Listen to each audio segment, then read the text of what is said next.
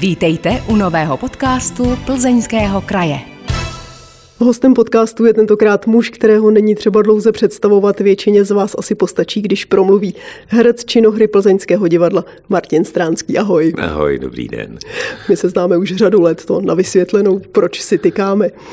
V televizi teď akorát běží seriál devadesátky, kde hraješ šéfa středočeské kriminálky. Jaké byly tvoje devadesátky? Jak si tohle období vybavuješ? Eh, no musím přiznat, že když mě oblíkli eh, do těch hadrů z těch 90. let, tak se mi to vlastně takhle jakoby lusknutím se mi to vrátilo a s hrůzou jsem zjistil, co všechno jsem byl schopný na sebe oblíknout.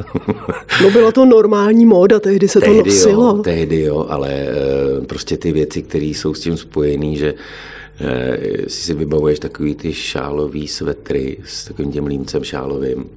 No tak tam zrovna s chodokností tam oblíkali nějakýho komparzistu jakože do, do těch devadesátek a, a se krásně oblík, všechno tam měl a přišla ta kostýmerka a říká, no to máš sice hezky, ale všechno do kalhot, že jo. Já jsem si vybavil, jak jsme chodili s těma boulema pod těma páskama, jsme měli narvaný ty svetry a všechno. Říkám, pro Kristovi, drahý rány, takovýhle fešák jsem taky býval, no. To moc hezký. Ale eh, na druhou stranu musím přiznat, že vlastně no, už je to taky nějaký pátý, to 30 let, že to si budeme povídat tak ten skok zpátky, uh, už jenom třeba tím, když mi rekvizitáři přinesli nějaký mobil, který tam ten duchoň má. A teď to bylo fakt jako neuvěřitelný pádlo, že jo, obrovský. Kam, kde jste to vyhrabali? Prostě se jednali nějakého chlapíka, který sbírá mobily a, a holt jim je zapůjčil. No. Tak to bylo úžasný. Takže je to takový dežavý. Dežavý, no. Chodící dežavý. Vybavují se ti některé ty kauzy, o kterých se tam pojednává? No samozřejmě, jako když se podívám jenom na tu znělku, tak uh, uh, samozřejmě uh, i tyhle ty orlické vraždy, nebo jak to budeme nazývat, tak tohle pak samozřejmě hned mi tam bliknul Vladimír Železný jako tehdejší ředitel nový. Tak to taky. Jo, jako v podstatě se těch věcí se vrátilo v podstatě hodně do té hlavy. Ty jsi vlastně v devadesátkách začínal v Plzni, ty jsi přišel do Plzně v roce 1993, takže budeš mít výročí příští rok. No. no, zkus se ohlédnout do toho roku 93, vybavit si ten první moment, kdy si tady, nevím, vystoupil z vlaku na nádraží a kráčel si směr komorní divadlo nebo velké divadlo. Jak to tenkrát bylo? Ne, já to vykládám dost často, ale mm, fakt si zatím stojím, protože tenkrát to tak bylo. Eh, já jsem sem někdy v únoru, těsně před mýma narozeninama, což je vlastně tato doba, eh, tak jsem eh, vystoupil z vlaku a šel jsem opravdu po té americký, byl jsem z toho podchodu a, a říkal jsem si pro Krista Pána, co tohle je to za šílený město, to vypadá, který před 14 dní skončila válka. Takže pro mě eh, to divný, šedivý, takový jako neutěšený město říká, ty bláho, do čeho to lezeš, kluku. No. Pak jsem došel do toho divadla a tam jsme si chvilku povídali. Šel jsem na představení večer a ještě jsme si pak povídali po tom představení a vlastně druhý den jsem podpisoval smlouvu v angažmá. A už ty pocity byly jakoby o něco lepší, že ta práce vypadala, že bude, že bude zajímavá, což se nakonec ukázalo, že jo, Až moc, možná. Co tě přivedlo přímo do Plzně? Proč zrovna Plzeň? Eh, já tím, že jsem z Jihlavy, tak já jsem vždycky chtěl nastoupit do nějakého divadla a spíš na oblast. Já jsem říkal, že do té Prahy jako asi není takový problém se dostat, nebo tam pak zůstat, nebo tam bude jít a být třeba na volný noze. Ale prostě e, měl jsem nějak v sobě možná i geneticky zakódovaný, že bych e, byl rád členem nějakého oblastního divadla. Ale v, čem je, v čem je kouzl té oblasti? Um, já ti nevím, já to mám prostě tak, že eh, z mýho pohledu teda, jo, eh, že táta, že byl léta eh, herec, mimo jiné i ředitel Parku kultury a oddechu Julia Fučíka v té době, ředitelem Horáckého divadla se stal až potom, nebo vlastně až po škole, no. Ale šel jsem na tu školu s tím, že mě vlastně baví jakoby ty menší města. Mm, těch 50 tisíc, co má hlava, je trošku málo protože dvě třetiny znal táta a druhou půlku učila máma. Takže já jsem potom po té hlavě jsem se vlastně nemohl ani projít eh, s proměnutím, když jsem si uprdnul, tak už to naši věděli, že jsem přišel domů, že? takže to prostě nešlo. Takže 50 tisíc je málo a milion, co má Praha, už je moc, takže něco mezi. Takže na volbu vlastně připadaly akorát Plzeň, Liberec, Hradec, Pardubice. Brno ne? Ostrava? Brno ne, co je za devíti kříži je Ázie. Jak říkal táta, vždycky ne. Eh, samozřejmě, že úplně ne, ale mm, co se týče toho uměleckého směru, já jsem, nevím, za těch 51 let, co jsem na světě, tak jsem ty brňáky v podstatě nikdy nepochopil. Eh, oni mě zřejmě taky ne a je to takový, jako hezky se tolerujeme a snášíme se, ale zřejmě si do sebe nějak nebudeme zasahovat. Byť jsem teda hostoval v tom Brně a pro mě to byly hrozně hezký vlastně čtyři roky, to spočítám, co jsem tam dojížděl nakonec, když jsme to pak dohrávali toho Velmonta, tak jako to byl vlastně zážitek. Zjistil jsem, že v tom Brně se žije úplně jinak než v Praze a úplně jinak než tady. Tam je na všechno strašného času. Tam hmm. jako, když jdeš v Praze a jdeš pomalu a usmíváš se, tak jsi zablázna. Když jdeš v Plzni pomalu a usmíváš se, tak je to jako, jako dobrý, ale v Brně je to úplně normální. Tam je prostě, oni mají to srdíčko nějak jako víc otevřený. A co se týče jakoby těch, těch lidských vlastností, tak ty Moraváci jsou prostě jsou střícnější. A ty nejsi Moravák, když jsi z hlavy? Ale jo, ale tak my z toho Horácka jsme takový jako trošku jiný, protože u nás jako nic jiného na poli než brambory a šutry nebyly. A v tom Brně už přece jenom nějaká ta pálenka nebo to víno jako už je, jo, a u nás na tom Horácku ne. Takže tam je to takový jako Nevím, no. A tady v podstatě jako plzeňáci jsou trošku zasažený těma sudetama, ať chtějí nebo ne. A jsou to svým způsobem, eh, nechci být zlej, ale jsou to takový trošku studený čumáci v něčem. Ta Praha je úplně neosobní, že jo? to je anonymní město, prostě tam, když půjdeš nájít, tak si tě podstatě nikdo nevšimne. Ale e, ta Plzeň e, ne a jako já samozřejmě chápu, že ty lidi, kteří chodí do divadla nebo, nebo který poslouchají třeba pravidelně eh, Český rozhlas Plzeň, tak mají jakoby, k tomu městu mají nějaký vazby a ty svý herce hrozně rádi potkávají a mají rádi a hrozně jim fandějí. Tohle je všechno jasný, ale jakoby na, ten, eh, na, ten, na to normální potkávání na ulici prostě jsou trošku studený. Když to ty Moraváci ne, ty, ty mají prostě otevřený i pomalu peněženky. Tak abychom se dostali zpátky k tomu, jak se dostal tedy do Plzně, říkal si, že tedy volba byla Plzeň, Hradec, Pardubice, Pardubice Liberec. Liberec. A to si losoval z klobouku? A losoval jsem z klobouku, ne, nelosoval jsem z klobouku. Já jsem se dozvěděl, eh, že v Plzni schánějí mladého kluka, takže jsem je pozval na představení do disku, což byla shodou okolností její pastorkyně a to druhý byl vlastně jeden z prvních muzikálů v české divadelní scéně tenkrát, který byl vlastně e, shodou okolností plzeňský rodák. E, Robert Fuchs, skladatel, tak napsal muziku, naši kluci to zrežírovali, my jsme to hráli jako absolventský představení. Takže eh, na tyhle ty dva kusy eh, přijel Pavel Pavlovský s Mášou Caltovou se podívat a na základě toho mě vlastně nabídli to angažma, který jsem teda přijel sem v tom únoru 93 podepsat.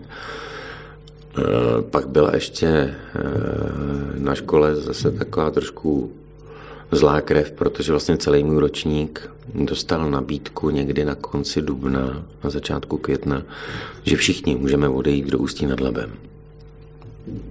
A já jsem říkal, já mám podepsanou smlouvu, vlastně jako já s vámi prostě nepůjdu. Já půjdu do Plzně. Ty jsi se zbláznila, proč náma nejdeš a nebuď tohle. A... Takže se mnou na dva roky přestali mluvit, přestali se mnou komunikovat, byť jsem tam teda dohrával nějaké představení a byl jsem za černou ovci, ale fakt toho nelituju, protože jsem vlastně si stoup na svoje vlastní nohy a začal jsem dělat svoji kariéru a svůj vlastní život. Hrálo tam roli to, co se tradovalo po dlouhé generace, že Plzeň je velmi významné divadelní město, že je to takový ten předstupeň pro Prahu, že je tady cítit duch Vendelína Budila. Poznal jsi něco takového tady? Já myslím, že to jako určitě to svým způsobem takhle funguje i doteďka. Um, Stejně tak jako mm, i ta Jihlava byla vždycky jakoby spíš takový přestupní místo pro ty, pro ty lepší herce, kteří se tam myhli jedno, dvě sezóny a pak odešli někam jinam. A stejně tak to bylo i v té Plzni, ale nebo je to takhle pořád tady. Ale já jsem v něčem jsem strašná konzerva a mm, když to řeknu úplně vulgárně, tak já mám rád, když mám zaprdělý prostě ten barák. Mě to vyhovuje, být v angažmá. Byť samozřejmě nadávám, protože dost často nemůžu točit, kdybych potřeboval, nebo nepustí mě, protože zrovna mám nějakou premiéru, nebo se to prostě nepotká. Ale e, prostě rád někam patřím a cítím, že jsem někde zakořeněný. A naopak jako třeba baví mě, když jsem byl leta, jsem vlastně byl takový stálej host na Palmovce, tak díky tomu ten herec vlastně zjistí nebo má šanci získat jakýsi odstup od toho svého souboru, od těch eh, každodenních starostí, protože když jsi tady od rána do večera každý den, tak eh, ten nadhled ztratíš. A když začneš zkoušet někde jinde, tak získáš odstup, zjistíš, co je hry hra hrou, co je předstírání, co funguje, co nefunguje. A tohle mě strašně pomohlo v těch posledních, já nevím, 10-15 letech. Ale je to, jak říkáš, no, prostě Plzeň byla a je takovou inkubátorem pro Prahu. si to mám říct takhle. Posloucháte podcast Plzeňského kraje. Hostem podcastu je herec Martin Stránský. Ty se věnuješ i načítání audioknih. Hmm. V jednom rozhovoru se přiznal, že se jako kluk miloval nedělní rozhlasové pohádky. Máš pocit, že tě právě tyhle pohádky nějak pro to namlouvání knížek nasměrovaly nebo ovlivnily? Hrozně rád bych řekl, že jo, ale vlastně si to neuvědomuji. Já jsem jenom prostě miloval ten, ten pocit, kdy uh, jsme se sešli jako rodina, pustili jsme si ten dráťák a ta neděle prostě byla, neříkám, že sváteční, ale bylo to hezký, protože uh, u toho oběda posloucháš pohádku, pak to skončilo, Šli jsme do obýváku, nebo když jsme byli doma, nebo když jsme byli někde jinde, až jsme se koukat, že ještě na, na pohádku v televizi. Takže to byla taková, jakoby, takový rituál. A ty audioknížky jsou Vlastně pro mě je to bezvadný v tom, že eh, já kdybych nenačítal audioknížky, tak ne, vlastně nečtu. na to nemám čas, nemám na to klid, potřebuju se na to nějakým způsobem soustředit a mít jakoby uh, nějakou svobodu a volnost, kterou v tom běžném režimu prostě nemám, protože já to jako fakt nemám večer třeba, když přijdu v 10 po představení, otevřít si knížku a koukat do ní třeba do jedné rána. Nemám na to už teď sílu. A hlavně se nesoustředím a musím se vracet a furt se jakoby ztrácím v tom, co čtu a nesoustředím se. Když to, když si sednu před ten mikrofon a otevřu si buď, e, buď tu knížku nebo takhle listy jednotlivý, anebo, nebo v tabletu, tak se prostě dokážu soustředit a užívám si to.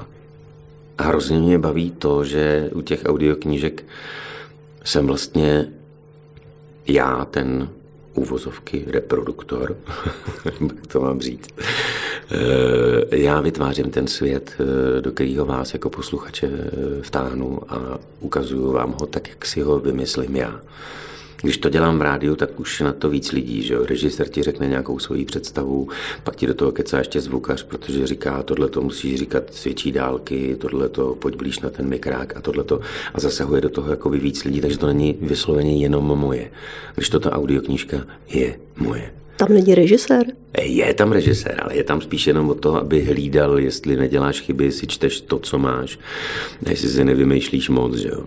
Dost často, teď zrovna teď načítám jednu takovou docela dobrou detektivku, ale peru se s výslovností, protože je to zase severský, takže je to ze Švédska a jsou tam ty sedermelmy a je jedermelmy a, a tohle a to velký peklo, protože jsem třeba z Jonasona zvyklý na nějaký, na nějaký výslovnosti, které jsou tady zase úplně diametrálně jiný, takže se na to prostě zasekávám v podstatě v každý druhý větě, je to velký peklo, ale jinak mě to strašně baví.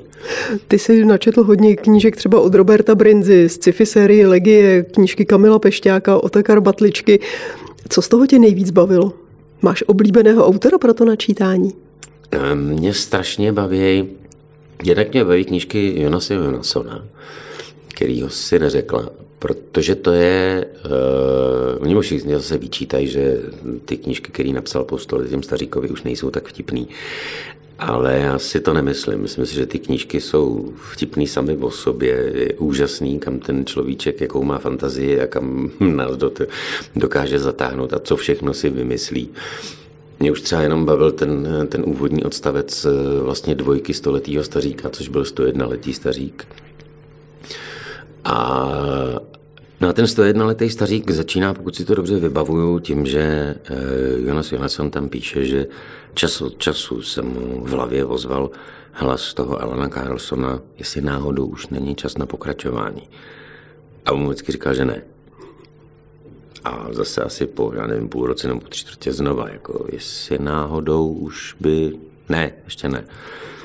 No a že to bylo po čtvrtý, po pátý nebo po šestý, tak nakonec prostě přišlo nějaký to nevím, osvícení nebo co, že dost, prostě dostal nápad na pokračování té knížky a proto se do ní pustil. Analfabetka je trošku z jiného kadlubu, to je zase nastřelený jako malinko jinam a zabiják Anders, jeho přátelé a někdy nepřátelé, to je zase úplně odinut.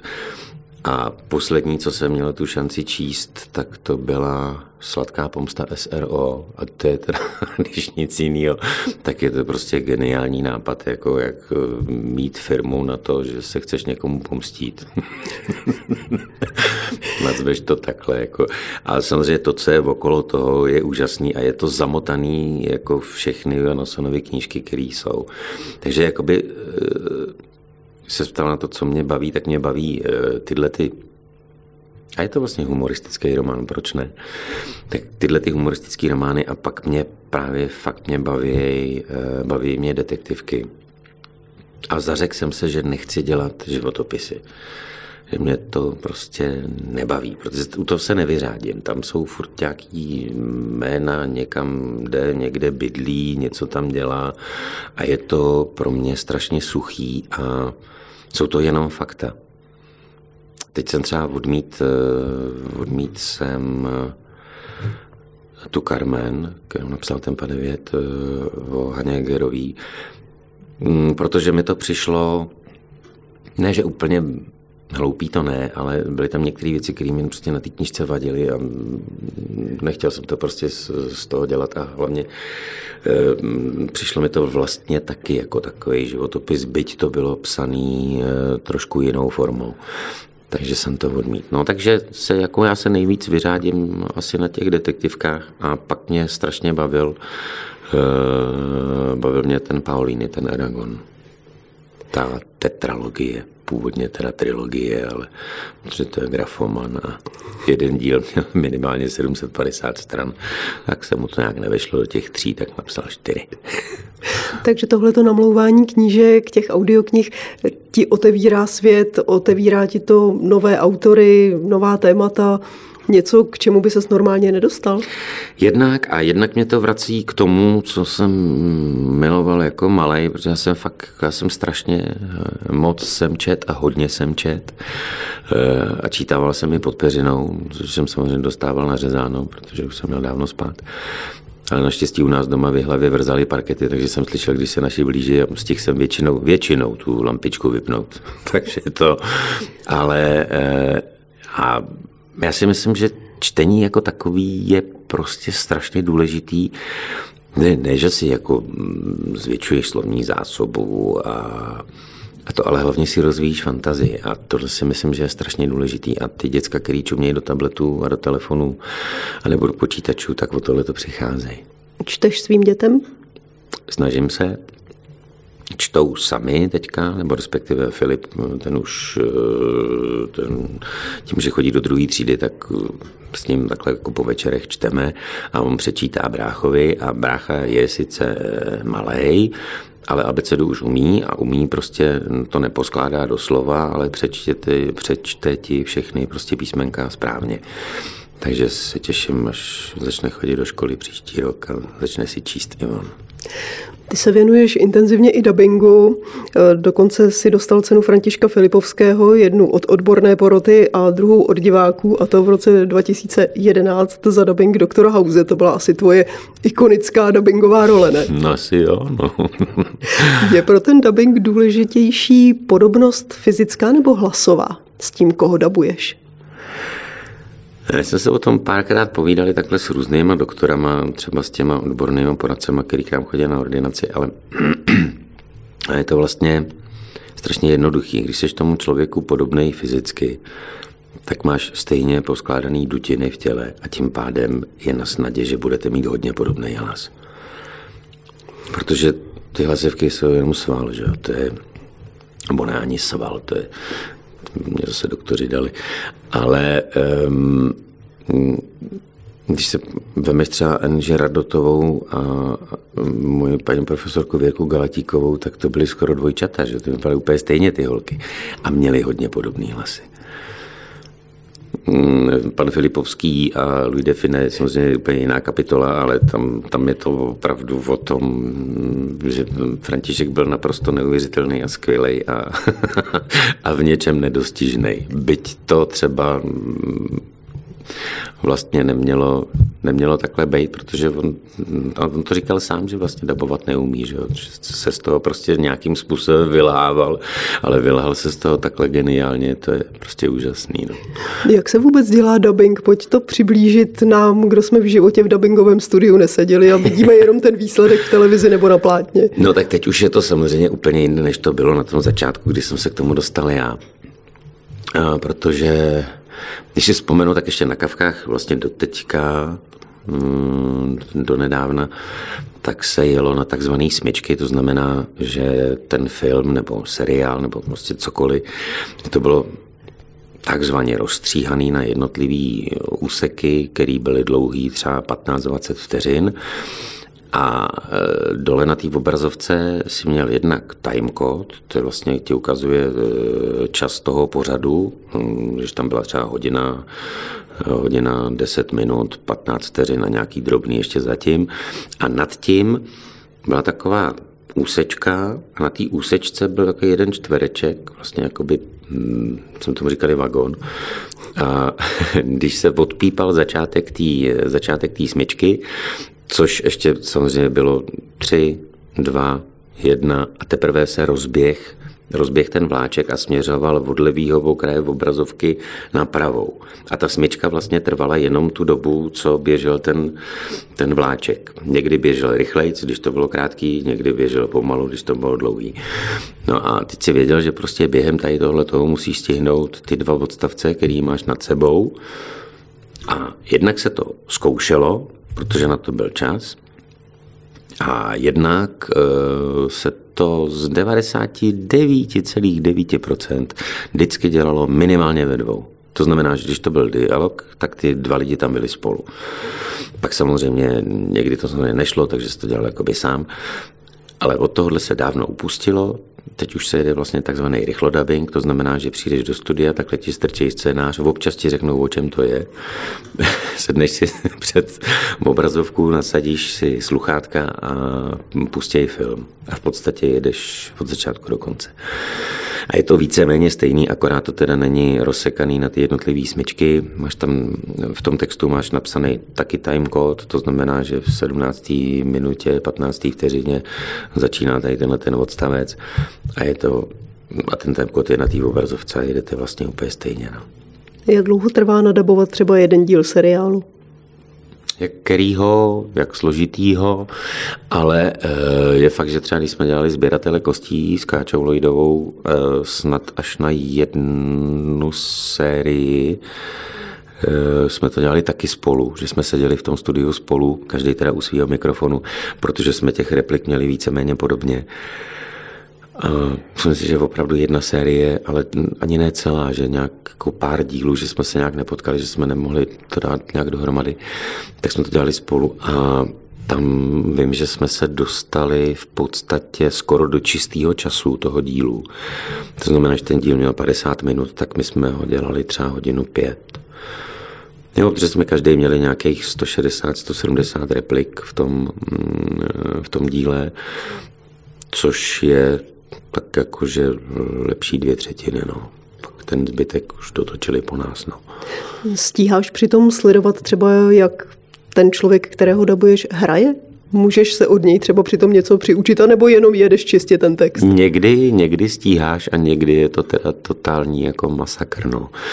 Eh, nejhorší jsou takový ty, eh, ty hodně vypjatý scény, kdy eh, se lidi třískají, bijou, mučej a tak a teď musíš hlídat ty dechy, aby si se tohleto. A tak jako spíš koukáš na tu techniku a na to, na to, kdy to tam máš dát a zároveň ještě do toho textu a ty nejhorší, když to na sebe jakoby nenavazuje logicky, jsou tam nějaký přestři tři nebo něco takového, tak v tom je to jakoby složitější, ale jako samozřejmě, když je to nějaký rozvláčný film, ty lidi eh, zjistí, že jo, po pár replikách, jaký mají eh, vlastně herecký rytmus. A mm, když ubereš ty kolečka nebo nastavíš sám sebe na, na, na, ten, na tu stejnou vlnu, tak je to pak pohoda a vlastně jakoby na to máš čas. Pak jsou bejci, některý herci, kteří to dost často měnějí, protože v nějaký scéně jako má úplně na pohodu ten rytmus a nic se neděje a najednou pak je nějaký úplně zběsilej, říkáš, co se mu vlastně stalo, nevíš proč. Jako, jsou takový, jsou takový, ale eh, tak to je spíš takový oživení. No. Chtěl bys někoho z těch herců, které si daboval, potkat osobně? Jo, určitě jo. Tak já jsem se právě málem s Jugel Lorím jsme se málem potkali, protože já jsem byl eh, na tom koncertě, který měl tady v Praze v kongresovém paláci a měl jsem od produkční slíbeno, že se potkáme, jenomže pak jsme se nějak nepotkali s tou produkční a tím pádem jsem se nepotkal ani s tím Lorim.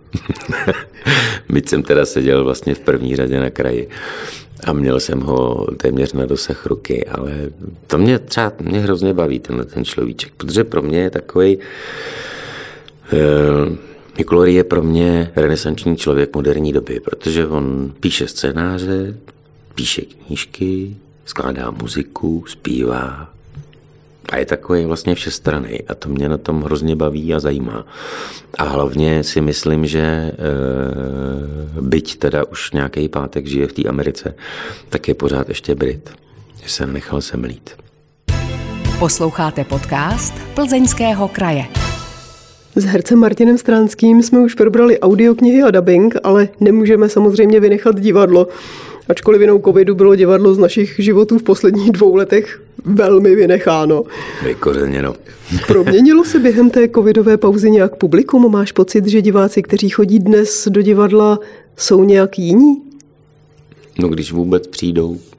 tak mají roušky. Tak mají roušky a já si jich za to hrozně vážím a obdivuju je, protože pak jako vydržet dvě hodiny nebo kolikrát i tři eh, koukat na něco eh, s tím čumakrytem není úplně příjemný. Eh, já si myslím, že i pro ně to není jednoduchý v tom, že vlastně, když přijdeš na komedii, když přijdeš na brouka v hlavě, tak se chceš smát. A ten hadr ti prostě brání. Logicky. Když se ti smějou jenom oči, tak je to pro nás málo, já to nepoznám, to nevidím. Takže já potřebuji slyšet prostě, že se něco děje, že s náma ty lidi jdou. Samozřejmě, že to poznáš eh, po těch letech u toho divadla, víš, jako jestli ty lidi s tebou jdou nebo ne. Ale je to svým způsobem pro obě strany hrozně svazující.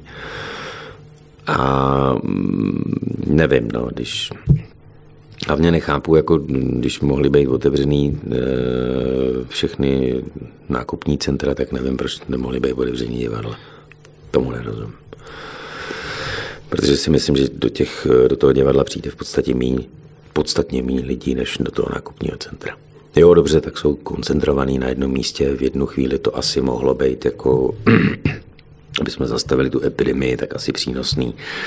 Ale jinak si myslím, že to je Hlavně se nekouká na ty, co pak my, jakoby zaměstnanci divadla my jsme na tom relativně dobře, protože divadlo tím, že je příspěvková organizace, tak o nás de facto bylo postaráno. Ale je spousta lidí v Praze, kteří jsou odkázaný na to, že jezdí na zájezdy. A když nemohli někam, No ale nejde jenom o ty peníze určitě. Nejde, samozřejmě, Je pro vás ne. důležitý ten kontakt s tím publikem, to abyste hráli. Je, je, je. Teď, teď samozřejmě je to jakoby lepší, protože už se začíná hrát a hraje se dost často ale dost často se taky nehraje, že jo? protože někdo se někde s někým náhodou třeba potká, vy třeba zítra prostě mám zrušenou královu řeč, protože nemáme ani jednu paní Logovou, protože v obě se s někým potkali a v obě jsou v karanténě. Takže prostě nemáme, nemáme kam šáhnout, takže jsme to museli zrušit. Eh, dneska máme změnu eh, ne kvůli covidu, ale kvůli tomu, že se nám rozbila točna, protože nám prostě přestalo šlapat eh, lano, který se rozbilo a teď zase prošmejdí, proš, jak se to řekne, potřebujeme prošmejdit celou střední Evropu a zjistit, kde nám spletou lano na naší točnu. Protože lano hotový není, koupit se nedá a musí si ho nechat splíst. Když se vrátím ještě k tomu publiku, diváci chodí do divadla s nějakým očekáváním. Mají očekávání, jaká bude ta inscenace, jaká bude režie, jak budou herci hrát, jaké budou třeba kostýmy, jak budou zpěváci zpívat a podobně. A někdy samozřejmě odcházejí zklamaní, protože ta inscenace tahle jejich očekávání nenaplnila. Máte to vy jako herci i obráceně, že máte nějaké očekávání, jaké bude to publikum? Sklame vás někdy publikum? Sklamen, to bych ne, to bych asi to, to bych neřekl, ale e, spíš nás jakoby zaráží, že e, je to strašně, je to hrozně bezvadný, jak se e, lidi obecně, jak se nechávají strhnout, že jo. Že stačí, když to představení, že vemeš a odehraješ ho dvakrát úplně stejně a najednou budou sedět dva, tři lidi, kteří se nebojí zasmát tak to představení bude vypadat úplně jinak, než když tam budou lidi, kteří přijdou mm, a jakoby chtějí se potěšit a chtějí se pobavit, ale zároveň si to chtějí užít. Ale když tam nebude žádný červíček, který je rozesmává, tak to představení bude úplně jiný.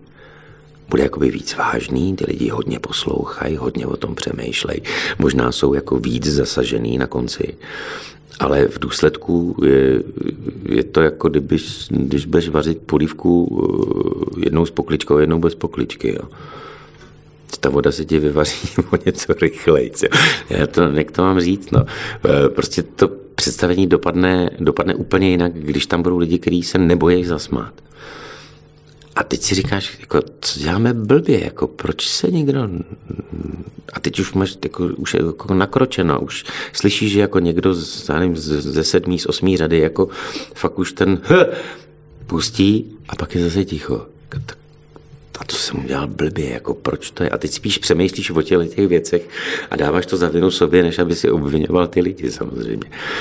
Takže eh, každý publikum je jiný. Eh, myslím si, že třeba i srovnání plzeňských diváků, pražských diváků je taky samozřejmě úplně o něčem jiným. Protože... No v, čem, v čem se liší publikum podle teritoria, kde se vyskytuje? no, protože plzeňáci z 90% přijdou na svý lidi do divadla. Když jdeš v Praze do divadla, tak v podstatě nevíš, koho uvidíš. Jo, protože jednak je, e, každá druhá role je alternovaná a nikdy nevíš, na koho jdeš, pokud toho člověka neznáš a neřekne ti, že hele, zítra hraju tamhle, tak se přijďte podívat. To je jedna věc. E, za druhý, právě v Praze v podstatě se totálně smazali, e, smazali angažmá. Že každý hostuje všude. Ten, co je kmenově třeba ve Švandáku, tak hostuje v Národním na Vinohradech, ehm, v divadle pro dva, já nevím, ještě v Maně nebo kdekoliv jinde. A ehm, je to tak, když to ty plzeňáci prostě jdou na svůj soubor, s tím, že vědějí, že tam bude tady Marek Mikulášek a Honza Maléř a, a Andrea Mohylová, až se vrátí teda z mateřský. A a, nebo Tonda Procházka svýho času, že než odešel do důchodu. A ty plzeňáci prostě jdou a jdou jakoby těm lidem a jdou jim fandit. Těm svým. Protože oni je považují za svý. Takže ty Pražáci tohle to nemají. ty se jdou prostě pobavit, jdou do divadla, jdou na umění, jdou na kulturu. A je jim to skoro jedno. Když pak jedeš někam na zájezd, tak je to samozřejmě ještě něco jiného. Protože přijeli umělci, herci přijeli, schovejte slepice, to už teda jako moc nefunguje, ale, ale nevím, když přijedeš někam, já nevím, teď si nevybavím, třeba Ústí nad Orlicí, tak ty lidi fakt se jdou podívat na ty lidi, kteří znají z té televize. A teď to tak jako malinko to že šumí na tom začátku, ty první dvě minuty, než si řeknou, v kterém díle ulice viděli tohodle, v kterém díle ordinace tam toho, tamhle ten je z té kriminálky a tenhle ten je tohleto. Pak se a to že ve skutečnosti není tak tlustý a není no, no, tak no, hezká. No, no, a, ten, a on je ale menší, vidíš to, mámo. Takže tam probíhají tyhle ty věty a to pak jako ustane po třech, čtyřech minutách, uklidní se to a už se věnují tomu divadlu a pak jsou spokojení. Jako. Takže to, jako v tom je to zase hrozně hezký. No. No, specifická disciplína potom jsou představení pro školy, to je taky asi věc, která s covidem vymizela. No zaplať pámbu. tak, a teď povídej, proč zaplať pámbu? Ne, protože eh, ono je to dost často, je to složitý, já to chápu, když ty děti narveš do divadla a vemeš je na Shakespearea, na Roma a Julii, jak si má 13, 14 letý, 15 letý, 16 letý dítě s proměnutím poradit s tím, že se kouká na dva zamilovaný lidi. To nemůže vnitřně uníst. Že to dopadne tak, jak to dopadne, proto rušej, proto dělají hovadiny, proto se smějou, proto vykřikujou. To prostě nejde. Něco jiného je, když vemeš tuhle tu partu, vemeš je a vemeš je večer do toho divadla. Půjdeš tam s nimi jako paní učitelka, tak oni tohle dělat nebudou.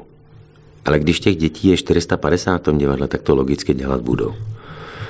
Takže ano, představení pro školy dobře, ale pojďme teda hrát nějaký komedie, něco, co není zásadního a na ty velké, těžké věci, na ty, který fakt jako odrážejí ten život a jsou k tomu, aby se nad tím ten dotyčný zamyslel, tak pojďme ty děcka brát nějak jinak večer, jindy, eh, dohromady s dospělejma, nebo, nebo vymyslet nějaký systém, který eh, jakoby do toho divadla přitáhne. To, že vemeš ve čtvrtek odpoledne z divadla, eh, ze školy a dáš je do divadla, je do divadla nedostane. Chodíš ty se svými kluky do divadla? Já se snažím na nějaký pohádky, teď jsme nedávno jsme byli, oni se chodí dost často podívat na mě, už i na nějaký složitější věci, bylo to trošku taky složitý v tom, že třeba Krištof, ten mladší, ten obecně nemá rád, když jsem hodně hlasitý a když na tom jevišti křičím, tak on odcházel. Nedej bože, když se tam třeba v tom představení střílelo nebo něco, to bylo taky špatně, jo. ale prostě vydrželi už i Dona Juana a a jako fakt to dali a jsou skvělí, ale jim zase to mají trošku jinak, že jo? protože tam je, je ten táta na tom jevišti a oni to vnímají jinak. A tohle je ta teta a tohle je ten strejda a, a to. A tati, a ty jsi byl ale na toho strejdu Honzu hrozně zlej, víš, a to já jako nemám rád, když na něj kyčíš a tak na něj prostě tě nekyč, jo. Říkal Kristůvko, ale to mám napsaný v té že na něj musím křičet. Já mám jak rád, víš, že jsme se objímali po tom představení, že se máme rádi. No vím, ale ty si na něj kyčela, to já nemám rád. Takže eh, teď se chystají, jestli to dobře dopadne, tak by se měli přijít znova podívat na Brouka v hlavě, měli by se přijít na, podívat na Vánoce na poušti, tak uvidíme. No. Podcast Plzeňského kraje s Martinem Stránským je na konci. Natáčeli jsme ho pár dnů před Martinovými narozeninami. Co by si spřál, abych ti k ním popřála? Ne. Zdraví, štěstí, lásku, a málo blbců. Takže já ti tohle to všechno přeju. Moc krát ti děkuji. Od mikrofonu se s vámi loučí Markéta Čekanová. Díky za to, že jste poslouchali tento podcast. Připomínáme, že všechny podcasty Plzeňského kraje najdete také na stránkách Plzeňského kraje www.plzeňský-kraj.cz, na krajském Facebooku, YouTube nebo v Spotify, Apple podcastech a podcastech Google. Aby vám neutekly další díly, nezapomeňte nás sledovat nebo si přihlásit odběr, ať už nás sledujete nebo posloucháte kdekoliv. Těšíme se v příštím dílu naslyšenou.